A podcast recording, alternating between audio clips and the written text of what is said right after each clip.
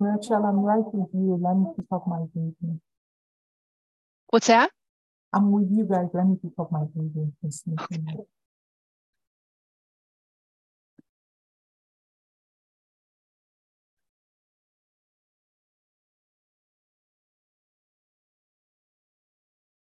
we have a presenter who is multitasking with a little one today. So oh, I understand I, that. I told her that we are all very we are very happy to see babies and little yes. ones on our webinars. So yes, for no sure. Wor- no worries. And thanks to everyone who's joining. We will get started here in about just a minute or so.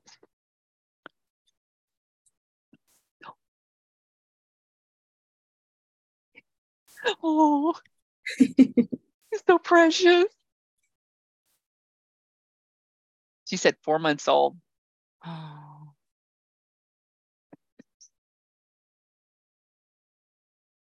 See, now everybody who joins early is going to get to see the baby. They're going to be like, yeah. what? Your incentive to join join your webinars early. It's a pretty good incentive. Can't guarantee that for every journal club, but mm-hmm. it could happen.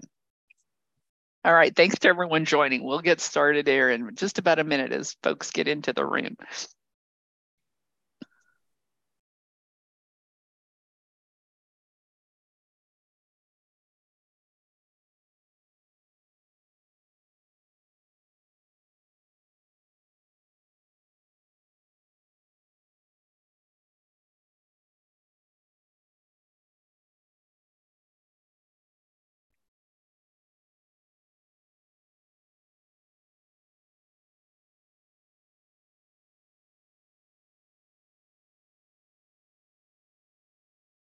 All right, we'll go ahead and get started. My name is Rachel Dager. I'm the Executive Director of the Society for Nutrition Education and Behavior. And thank you for joining us today for today's Journal Club webinar. Um, we're in the middle of a, a, series on digital technology and nutrition. Um, and we are thankful for uh, SNEB's Digitech division uh, for helping organize this uh, spring semester. Uh, so I have slides available from our presenters. Let me drop those in the chat uh, so you can download that presentation and follow along. We will take questions at the end of the presentation. So please type those in the chat block or the question block uh, so we can moderate questions to our presenters. Uh, when the webinar ends today, there's a short survey, and we appreciate your feedback on this session as well as uh, comments for future webinars. And then watch for an email follow-up. It should arrive um, by Wednesday. Um, the email itself comes from Zoom, and actually I think that the sender is no reply at zoom.us. Um, we've had some folks not receiving the follow-up email. Um, so you might have to check your spam for something from Zoom, but if any point it gets to be the end of the week and you realize that you haven't uh, received a follow up from us, don't hesitate to reach out uh, so we can make sure to get you the um, recording, the handout again, and then the CEU certificate that you're earning for your uh, live attendance. Uh, so I will turn things over to our moderator, Dr. Kristen DiFilippo, is teaching assistant professor at the University of Illinois. Thank you, Rachel. We have two speakers today. Chisom McCauley is a PhD candidate in the Department of Nutritional Sciences at the University of Georgia, Athens.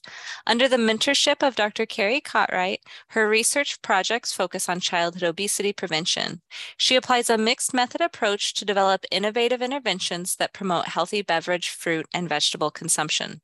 Chisom earned her Bachelor of Science in Nutrition and Dietetics from the University of Nigeria. She has a Master's in Nutrition and exercise physiology the, from the University of Missouri Columbia. Chisom enjoys creating recipes, singing, and dancing with her children in her leisure time. Cassidy Sharp began her educational pursuit at Florida Agricultural and Mechanical University, where she obtained a bachelor's degree in food science. However, she became more interested in the interaction between food and health and sought a master's degree in clinical nutrition in the Interdepartmental Nutrition Program at Purdue University.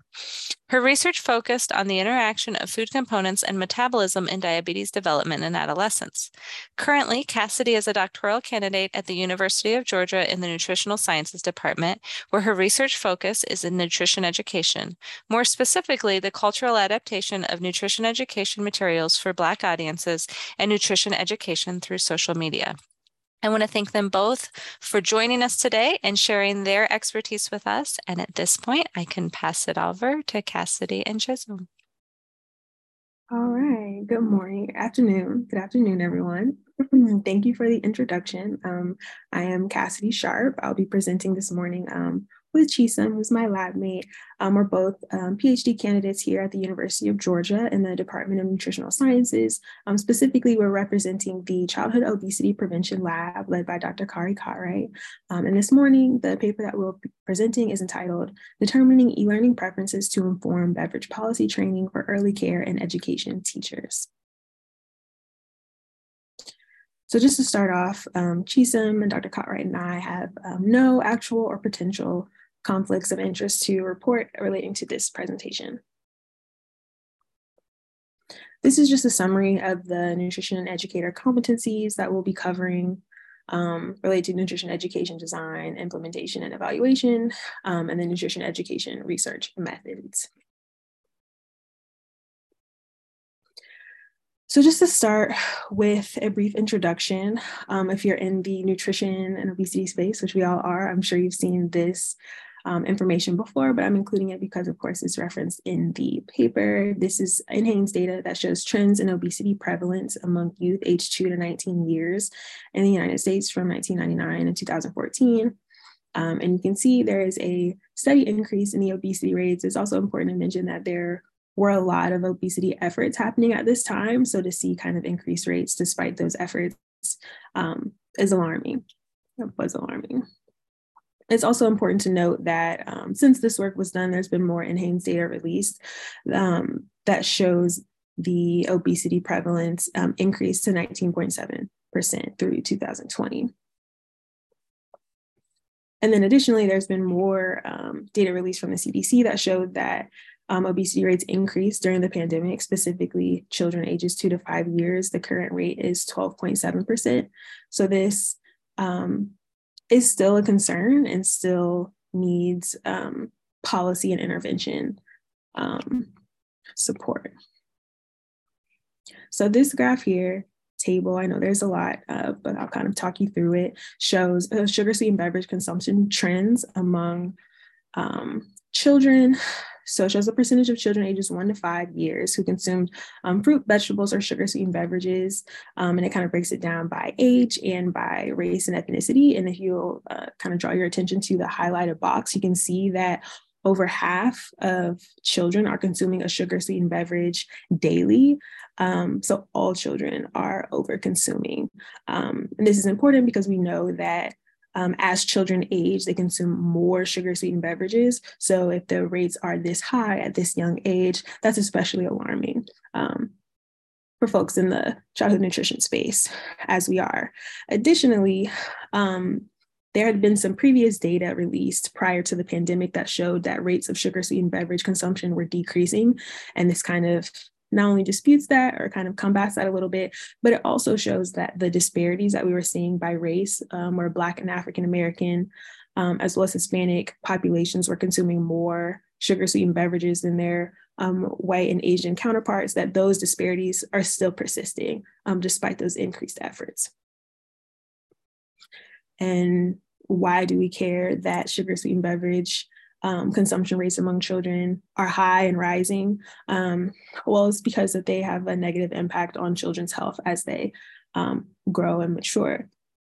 Number one, they're associated with markers of cardiovascular disease. We know that children are small, they have small tummies, they can only consume um, a certain amount per day. So if they're consuming sugar sweetened beverages, that's less, um, more nutritious foods that they're able to consume throughout the day.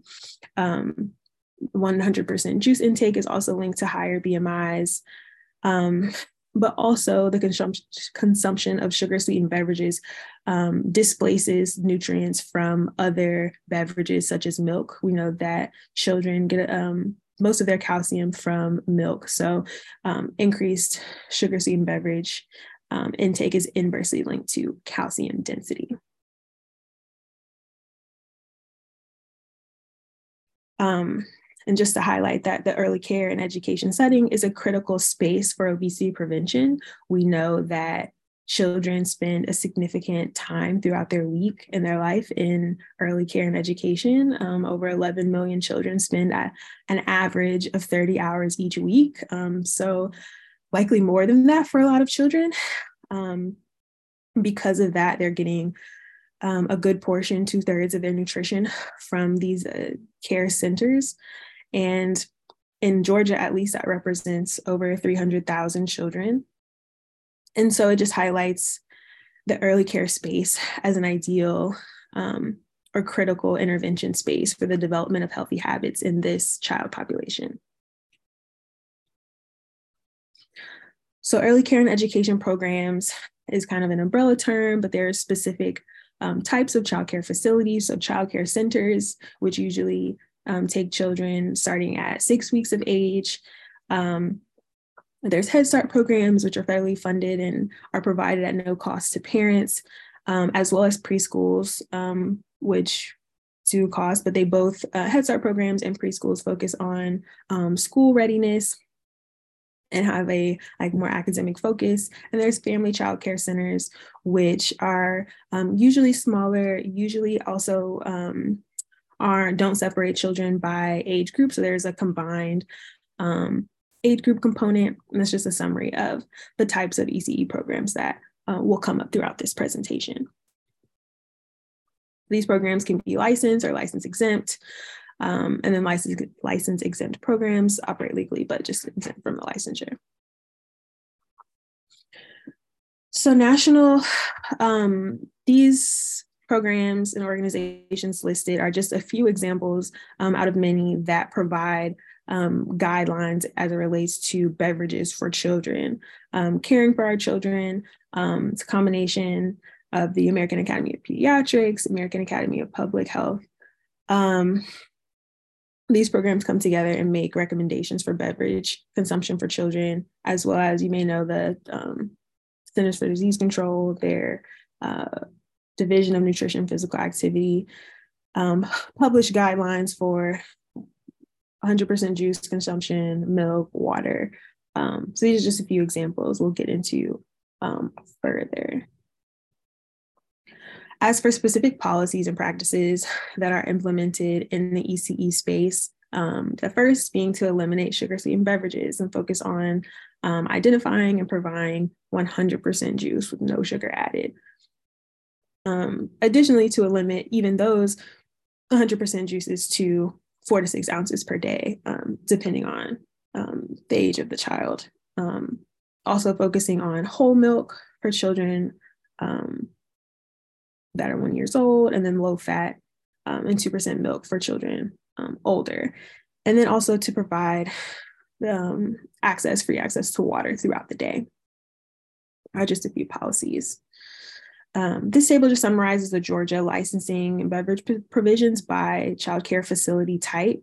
Um, so you can see that um, all of the facilities are eligible for participation in the, actually, yeah, all the facilities are available, eligible for participation in the child and adult care food program, um, and that um, only the child care learning centers um, are required to adhere to the CACFP um, guidelines and that um, license exempt facilities um, aren't eligible to participate in the quality rated improvement system, which is a system to not only improve the quality of childcare, but also to be able to name and rate that and communicate that um, communicate the quality of childcare. And so it's important to note that even the facilities that achieve the like kind of lowest standard of the QRIS um, is above the minimum standard required. And it's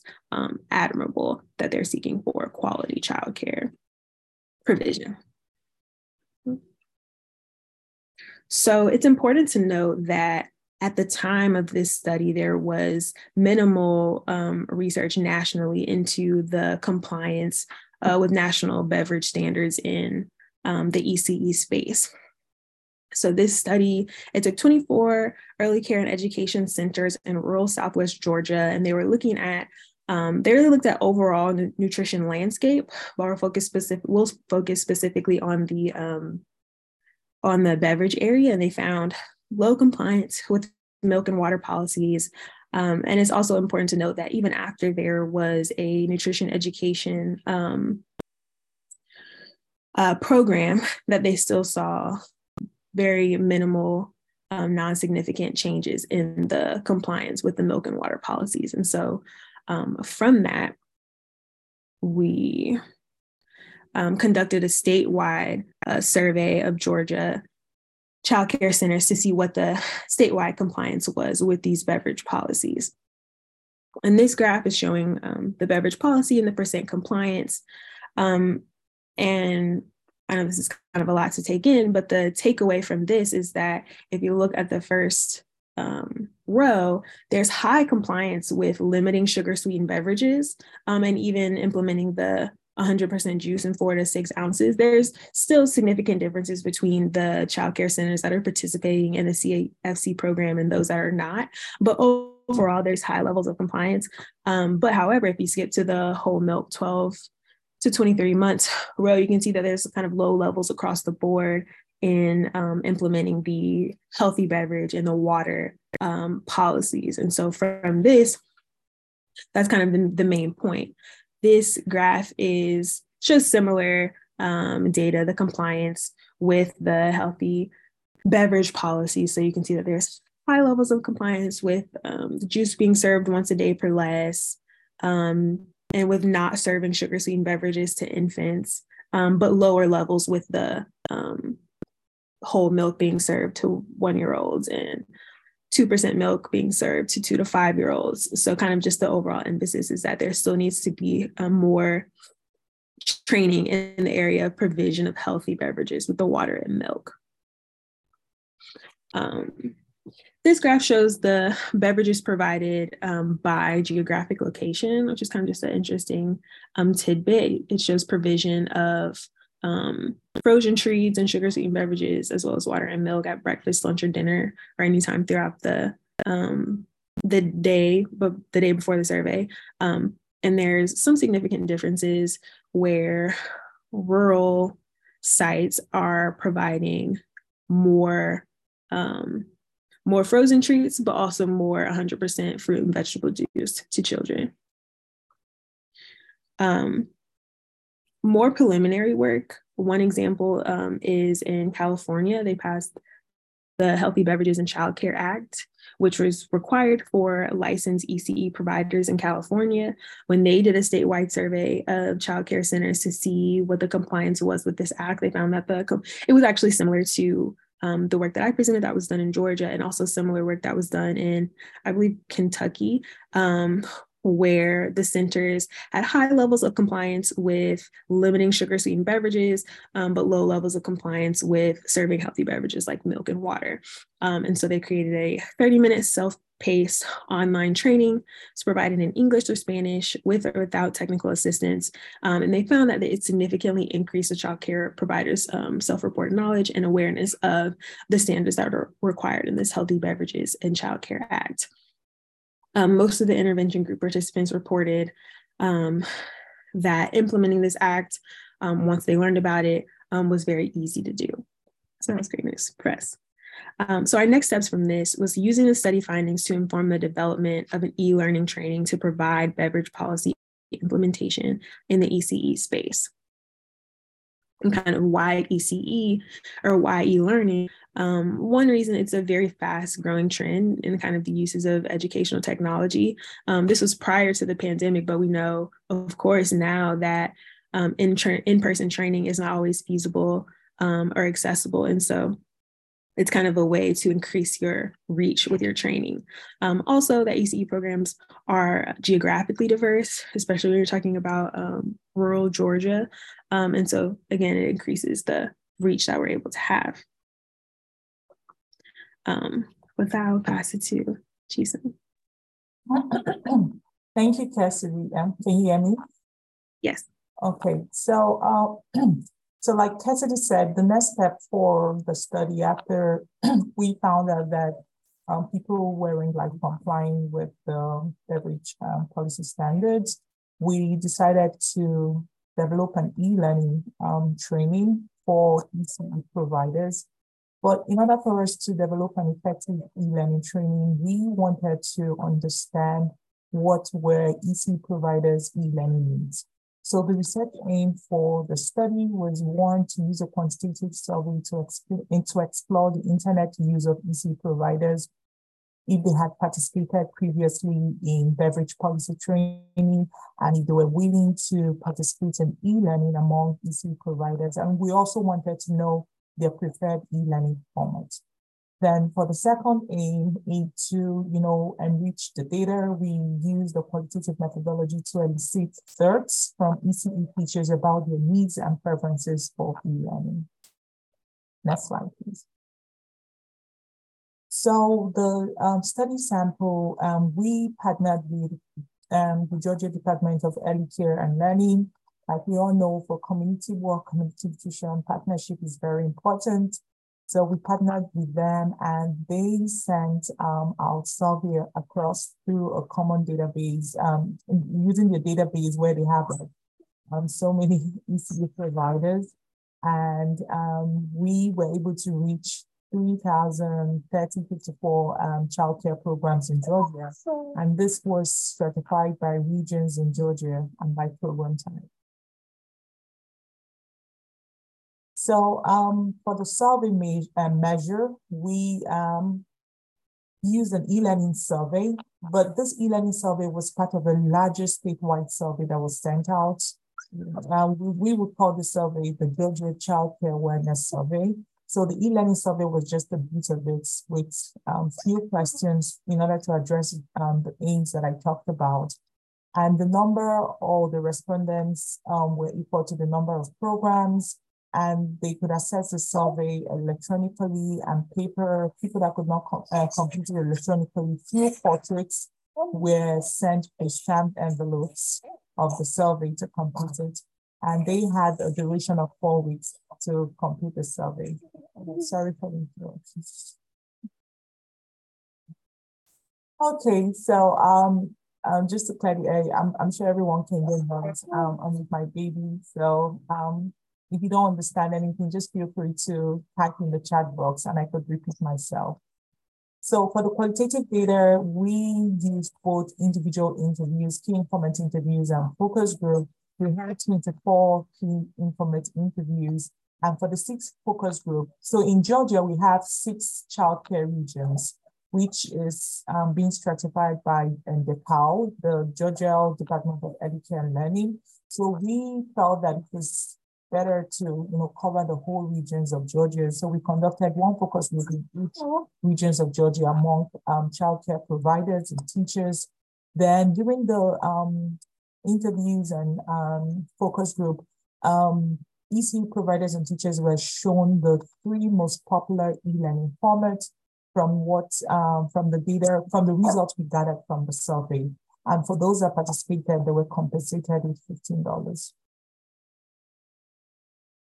So the data analysis for the survey, we did descriptive statistics using SPSS, and for qualitative, there's a content analysis and um, ATLAS.ti digitalized the analytical um, process. So for results, um, for the results for survey, so I, am sure earlier when I told you that, you know, um, the survey was sent to about 3,000 um, childcare um, programs in Georgia, well, we only had a response rate of 25%, where only 646 um, surveys were returned back and completed um, fully. And um, the distribution were almost the same for both electronic um, completion and by paper. And in the survey, 98% of the respondents had access to internet, most of them were accessing internet from home, about 56% at work. And by electronic device use, most of them were using their desktop computer to access the internet, followed by smartphones and personal. And I think it explains being that most of these EC providers spend most of their time at work, and um, most times they're always on their desktop, and you know, um, compared to their phone in order to monitor um, the school environment. Then about 85% of the participants had no um, prior beverage policy training, which shows that um, there is um, a research gap that needs to be filled by us. Next slide, please. So for the preferred e-learning format, we asked them um, to choose their three most um, preferred e-learning format from um, six provided options, phone app, social media, text messaging, video-based, podcast, and interactive video. So um, the three that rose to the top was interactive video, um, podcast, and video-based. But amongst that three, interactive video was using games where um, they would log in, receive um, keywords on the training, then play games. Um, is a form of interactivity within the training to learn about beverages and, and the standards they're supposed to uphold in their programs. So um, when we asked the providers and teachers why um, the rationale for interactive video, um, we had so many responses and I would want to share. Um, some of them said, especially because I get to make a decision, interact with, and the test, I could do that. So some of them love or um, um, the interaction within the interactive video um, prototype that was shared with them. Then someone also said, I think because it, it's interactive, it is more engaging. So um, the participants believe that the interaction made the content engaging for them and they could learn better that way. Then someone else said, I can look at this while I'm listening, but then I would, oh, sorry. So for this statement, someone said, I would, I can look at this while I'm listening, but then I would stop listening. So this was, um, um, um this was um, someone's rationale for picking interactive video against um, um, compared to podcast. So someone was like, for podcast, you could listen, but at the point you might stop listening. But for interactive video, because it's video, it's visual and audio, it's more engaging. Next slide, please. So for the components of an effective training, four um, things came to the top. Um, providers wanted the training to be engaging. They wanted it to be concise, very short, straight to the point. They wanted the training to hold the, um, the trainee accountable, either it being the provider or the teachers, and they wanted it to be interactive. So in the next slide, um, this is just to show like an example. Oops, this is to show like an example of um, a statement that was made by one of the um, interviewees concerning um, concisement in the training. They said, and a lot of a lot of it depends on how much of the information keep getting recycled over and over and over until like I've, I've already done this five times in the last 10 minutes. So 10 minutes doesn't look like a lot of time, right? But to them, they feel like time, it's money or time is expensive. So we have to be concise on you know what we're telling them. We should avoid being repetitive of the same thing. Then the next slide talks about um, holding the trainee accountable. Uh, an ECE provider director said, but why? I think it's huge because so often teachers with hand washing, with diapering with water, with whatever they're told. This is the best practice. This is what you need to do. This is what you're supposed to do, but it's not necessarily ever explained to them. So they are not given a chance to buy into it.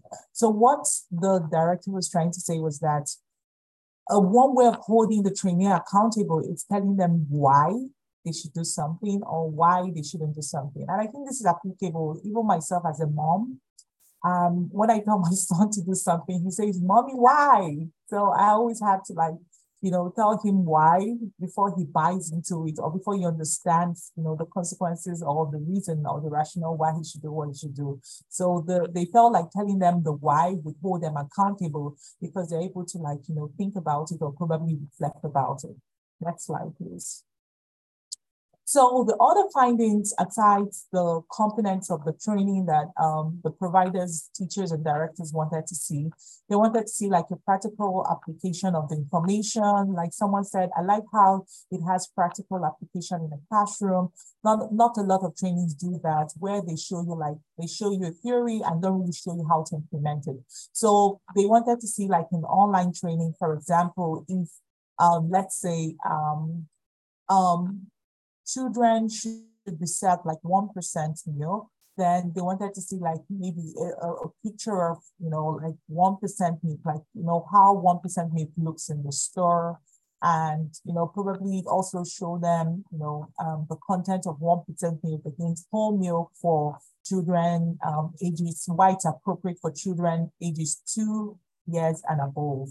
They also wanted to see like activities and print out materials for children and parents. So parents, um, literally, I say parents, providers, um, um, we're talking about that they wanted these materials because they could be saying something in the classroom and parents might be doing the opposite at home. And that might be very conflicting because um, it, it could be like double standards for the children. So they felt like they had like activities or printout materials, that it would be easier to carry the kids along and it would also be easier for the parents to understand why they were doing, you know, the standards or why they were implementing the standards they were implementing in the classroom. So someone said, I piloted a lot of read write from the start curriculum in my classroom many, many years ago, which was really nice because it had built-in activities that helped children embrace the concept and hands-on learning. I would think stuff like that would be really nice.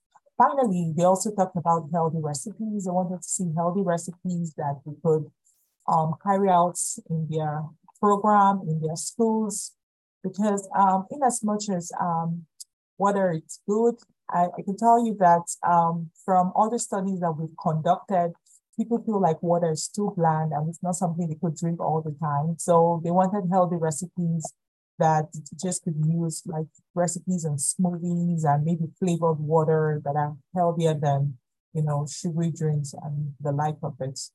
Next slide, please. So when the moderator asked them about incentives to motivate um, training completion, so what would motivate them to participate in the training and complete it? They talked about um, continuing education units. They talked about usable, tangible gifts like water bottle. They talked about work um, job requirement that if it's a requirement in the job, it's that would motivate them to complete it. They also talked about giving points, like you know, when you're playing game and you get points, that that points should be exchanged for rewards, like tangible rewards like food or money. Who doesn't like you know rewards? So I love it myself. So they talked about that. Next slide, please. So after collecting this data, we um, um, went to next step. So the next step was to then develop the training. And we ended up developing this training and we called it IBEV Smart Training. Um, this training was um, developed on Articulate and 360. And this is just showing you a sample of the training, um, the online, the e-learning training this is an introduction. We have um, a person named Lydia who introduces herself as a childcare um, provider, and she's also speaking to the learners who are childcare providers that she's here to you know teach them about um, beverages and to figure out what beverages to serve the kids, and that she will be joining them in the class. So it's it helps the providers or the teachers or the directors of the learning see like, oh, you know, this is someone like me. And, you know, um, if she's doing this the right way, I too can be motivated to do it the right way too. Next slide, please. So this shows you like um, some form of, you know, the interactivity because since the providers said that they wanted um, the lessons or the training to be interactive, we uh, ended up um, adding some interactivity within the training. And this is like uh, a training, um, a game where um, providers, directors, teachers are asked to remove all the sugar sweetened beverages and place them on the table. Then after that, they're done. When they submit, if they answered it correctly, they are being, you know, told that, you know, um, you got it right. But if maybe um, there was a mistake and they couldn't get everything correctly, then they are being given, I think, two um, um, multiple attempts, um, two more attempts. Then after that, they are called the right answers. Then the next slide talks about um, how um, providers are taught about um, label reading because um, label reading would help them or would inform their decisions better and faster. So they talk about um, uh, label reading, how to identify sugar sweetened beverages using like added sugars on the label and also um, um, the ingredient list, how to you know figure out um, what is the ingredient list and if it's healthy for them to provide in school or not. Next slide, please. So um, after all this, um, the next um, thing that we need to discuss about is what's the relevance? What's the relevance of the study, right? Um, when it comes to policy. Um, with everything happening, just like Cassidy said, and technology is a big thing now. Um, ECE centers are diverse. Um, there are also barriers like transportation, time constraints. So uh, self-paced on-learning could become, um, you know, the next big thing um, within the ECE centers where um, providers can learn from the comfort of their school or office or even at home if possible. So um, providing self-paced online training on beverage recommendations for young children can improve healthy beverage practices in ECE centers. And also, um, it could also become a requirement for professional development within ECE centers for new staff and old staff to um, learn about healthy beverage consumptions for the children they're taking in um, taking care of in the classroom. And it, it can also increase awareness about sugar sweetened beverage best practices um, implementation uh, among staff. So this could be like a very good resource for them something they could always go back to, or they could always um, refresh themselves on um, maybe quarterly or um, per semester.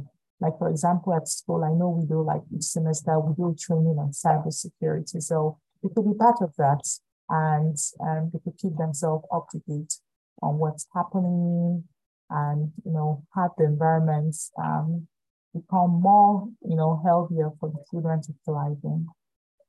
Next slide, yes. So that brings us to the end of our presentation. Um, before we end this presentation, um, there are other things we're doing in respect to e-learning. For myself, um, I'm currently working on um, developing an e-learning for Black um, parents of young children.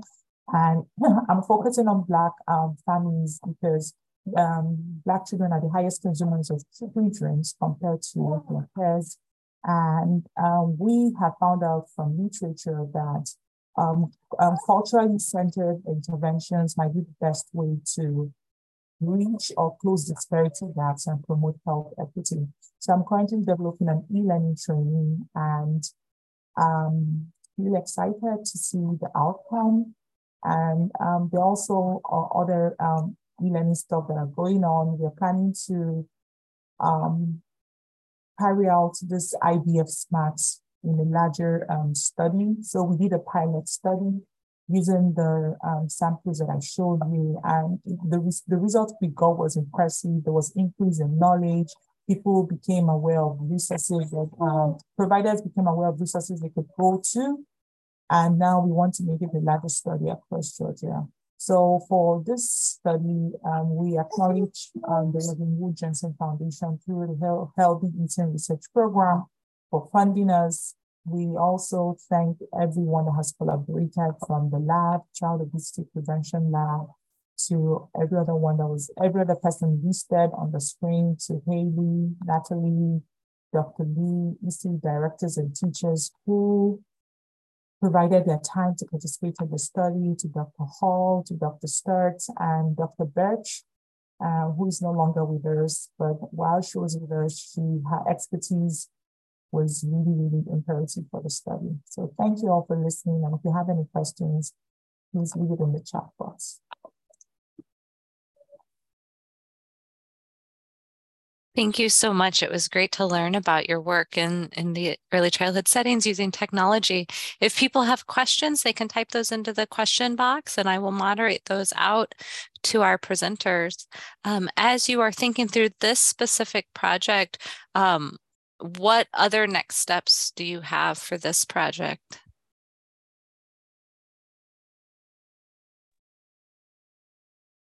Cassidy, do you want to go? Yeah, so I know Chisom talked about the um, a larger study with the IBEV. I know One Direction we're also taking um, is uh, social media. So that's my dissertation project. Actually, is um, developing a culturally appropriate social media um, nutrition education campaign for parents.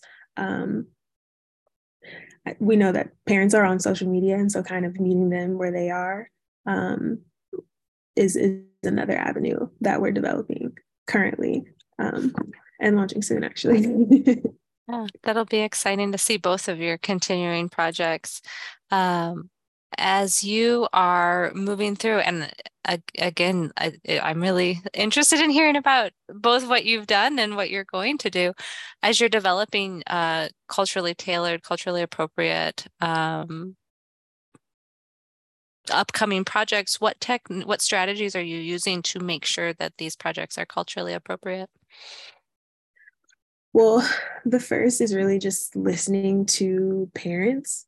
Um, we've done a lot of focus groups, surveys, interviews where we um, we've in collaboration with some wonderful um, communication experts where um, we've crafted some test messages um, based on um, the literature and we take those test messages test messages to parents and kind of ask them um, you know when you see this message what do you think? Is this something that you would engage with? Is this something that you feel represented by? Um, you know what would you like to see? And we kind of take directly from what the parents um, tell us and use that to tailor and craft our messages. So short answer is just we do a lot of asking and a lot we get a lot of feedback um, and it's it's very helpful. We're very lucky to have parents who will um, talk with us. Um, so that's how we make sure that it's culturally appropriate. Yeah, that's wonderful to hear about. Yeah, and in addition to what Cassidy said, um, we've you know collected lots of feedback. So for my study, um, first of all, what I did was that we um, went you know around Georgia. and first of all, wanted to understand why um, what was influencing the beverage choices in Black families. So we used um, focus group, and this was rooted in social cognitive theory, where we know that um, interaction between the environment, personal behaviors can influence, you know, um, personal experiences can influence one's behavior. So we asked them um, what was influencing them. We talked about a lot of things. We had the, oh, that paper is published in Childhood Obesity. I could share that link with you. And we found out a lot of things. They talked about um, family norms, like the way they grew up, influenced, you know, the kind of beverages they're drinking. They talked about um, grocery advertisements. They talked about targeted marketing. They talked about um, lack of synergy between um, health professionals, the messages that we send out there, that the doctors will be saying something, the nutritionists will be saying something else, the nurses will be saying something else. So they are confused. So after that, we asked them about um, the resources that would help them overcome their barriers. And they said that they wanted to learn about the recommendations, they wanted to learn about how to read label and so on. So that's where I thought about, I was like, okay, when COVID, right? Um, parents don't even have time to of in-person learning. So e-learning might be the next thing to do.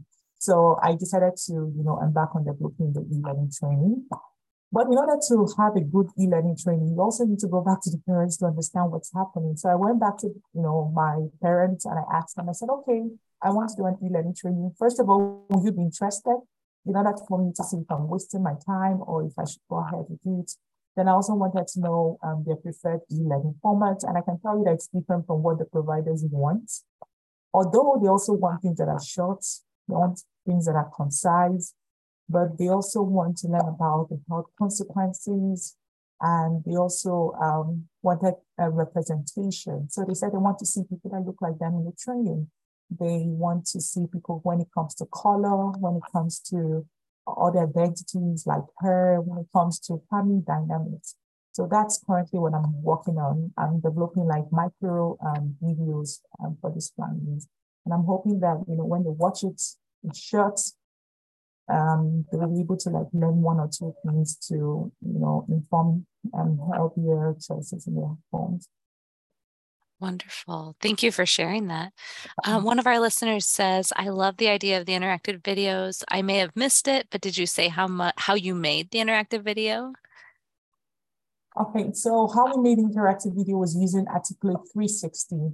So that's um, a software for um, developing um, training content. It's, it's a good program. And for this training, we had someone, so the professor had someone um, draw the graphics, like a very good graphic designer. Um, she designed some of the elements of the training, which probably might not be able to find anywhere. So um, it's, it's it's a good program. It's Articulate 360. So that was how um, we are able to like design um, the training and the interact the interactivity within the um, video, the gaming and the rest of it. So long, um, sorry, go ahead. Oh, I was going to say, how long do you think that process took, start to finish? I have no idea. I have no idea. I would um, probably like get back to you before, you know, when I confirm from the website. So I really have no idea. Yeah, that's okay.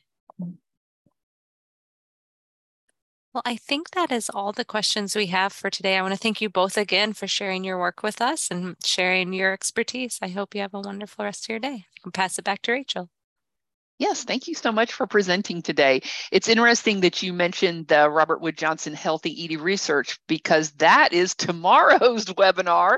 Um, if you have not registered for the next SNEB webinar, um, we actually have representatives from um, Healthy Eating Research that are presenting uh, about their uh, grant making process. So um, still time to register for that. And of course, we'll be uh, back here next Monday for uh, the next Journal Club webinar webinar. And then also reminder that SNEB conference registration is open. Um, the lowest rates are available through May 1st. Um, and even if you register and just say invoice me um, and don't have the ability to pay right at this moment, um, that invoice will lock in that lower rate. So that's what I'm trying to share with people. Um, if they're planning on going a conference and want to take advantage of the low rate, um, that invoice uh, option is available to you. So uh, just a reminder, when I close the webinar in a moment, you'll see a survey and your feedback's appreciated.